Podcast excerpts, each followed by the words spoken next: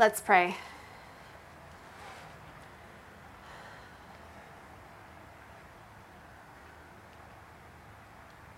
God, send your spirit to us. Open our minds, open our hearts, open our best laid plans. God, unless you speak to our hearts today, nothing of value will be said. So give me your words to speak and keep me completely out of your way. In Jesus' name, amen.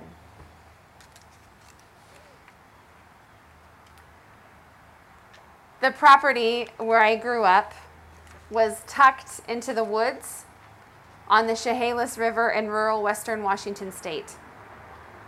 Outside of our living room window, if we looked parallel and it wasn't raining or overcast, we could see Mount Rainier in all of its glory.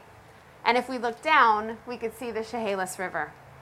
My, bro- my brother and I played in those woods full of western cedars and that river for, named for the tribe whose la- land it inhabited constantly during the summer. And the, there was a road that went through our property to the river. And so we would go down that constantly.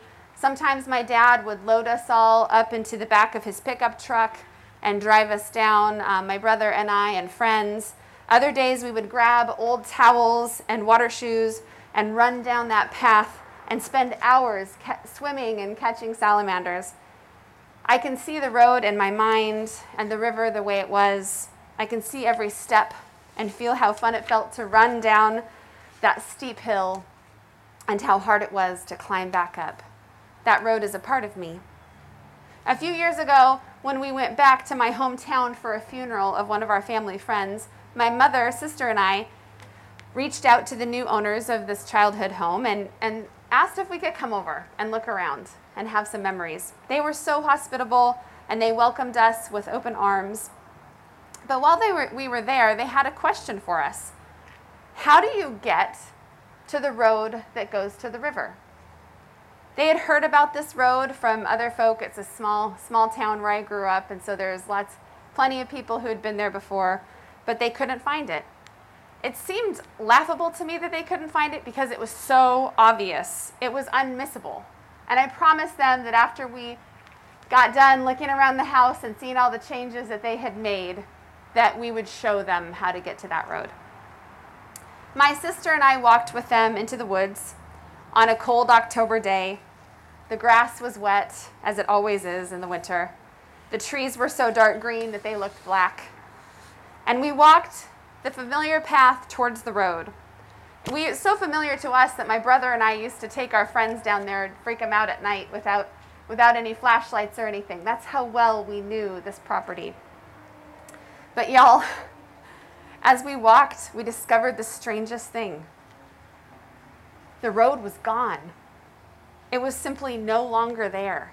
It was mind boggling. This path that I had traveled countless times, this path that I can close my eyes and see in my mind's eye, it's no longer there. Where it was is now a sheer drop off. The only thing I can attribute the change in topography to is the fact that the neighboring property did a clear cut and that possibly washed the hillside away and caused the road to go away too. But it's just gone. The new owners are going to have to find a new way to get to the river. Our scriptures this morning speak to change of spiritual and relational topography of our lives. Isaiah 40 proclaims that we have um, known things a certain way, but that everything's going to change. The high places will be made low, valleys will be lifted, the familiar landmarks and well worn pathways home will disappear. Something new will come up in their stead. This is the comfort that God offers in our scripture this morning. Comfort, oh, comfort my people, Isaiah said. Not the comfort of the familiar, but a promise to eradicate the familiar. Not the comfort of the known, but a renewed invitation into the unknown. A promise that as we find a new way, God will be with us. Now, having the rug pulled out from under us and realizing that not only can we not find our normal pathways, but that they don't even exist anymore, doesn't really sound comforting to me. Does it sound comforting to you? We're all c- creatures of habit. We love the familiar. We don't like th- things being switched on us and changed. But this is what God presents to us on this second Sunday of the church calendar. Welcome to Advent. The lights have been turned off. And in the meantime, the world has been turned upside down so that we are completely disoriented and we are forced to follow God. I think we have to be honest with ourselves. If we knew the way better, if the normal routes were the same, we would be three steps ahead in the wrong, wrong direction by now. But instead, God draws us close, changes everything all over again, and whispers ominously but lovingly, This is going to be fun. Being in this place of newness and not knowing the way is humbling. It requires us to admit that we cannot go alone. It requires us to relearn how to follow. It requires that we repent, learn, grow, and change. This holy disruption of Advent is God's upending of everything, and it gifts us a whole new start.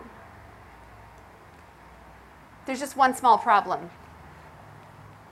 We don't want a new start. Many of us would rather not have a new start. We prefer the old ways, thank you very much. We like what we've always done. We have a route that we like to take. It's well worn, and we would not appreciate it one bit if everything is changed and taken away and we have to find a whole new way to get there. We like our customs. We like the way we've always done things. But God laughingly holds us close as we rage and cry and bring our very legitimate complaints to management. As Isaiah says, like a shepherd, he will hold us. He will hold us close and he will guide us. Isaiah probably should have added that sometimes we would be kicking and screaming, but God would hold us close anyway. This new way that has been sprung on us may make us miserable for a moment disorientation, change, newness, all of these things are things that we tend to resist. And yet, Advent brings it fully to us in this here and now. So, the first step on our Advent journey will simply to be to admit that the old ways are gone, that we cannot force them back into existence that just like that well worn path to the Chehalis River on Summerside Drive in Lewis County, Washington, we cannot go back to the old ways because they don't even exist anymore. We can remember them with fondness. They are good and they were good for that season, but we cannot go back. The second step on our Advent journey is repentance. Repenting for our resistance to an engaged life with God and everything repentance for choosing smallness and selfishness over God's abundance and generosity, repentance for not trusting that God will guide us when we don't know the way.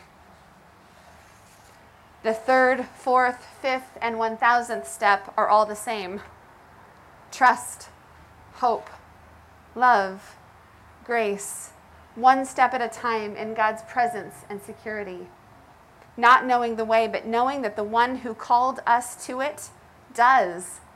And that's all that matters.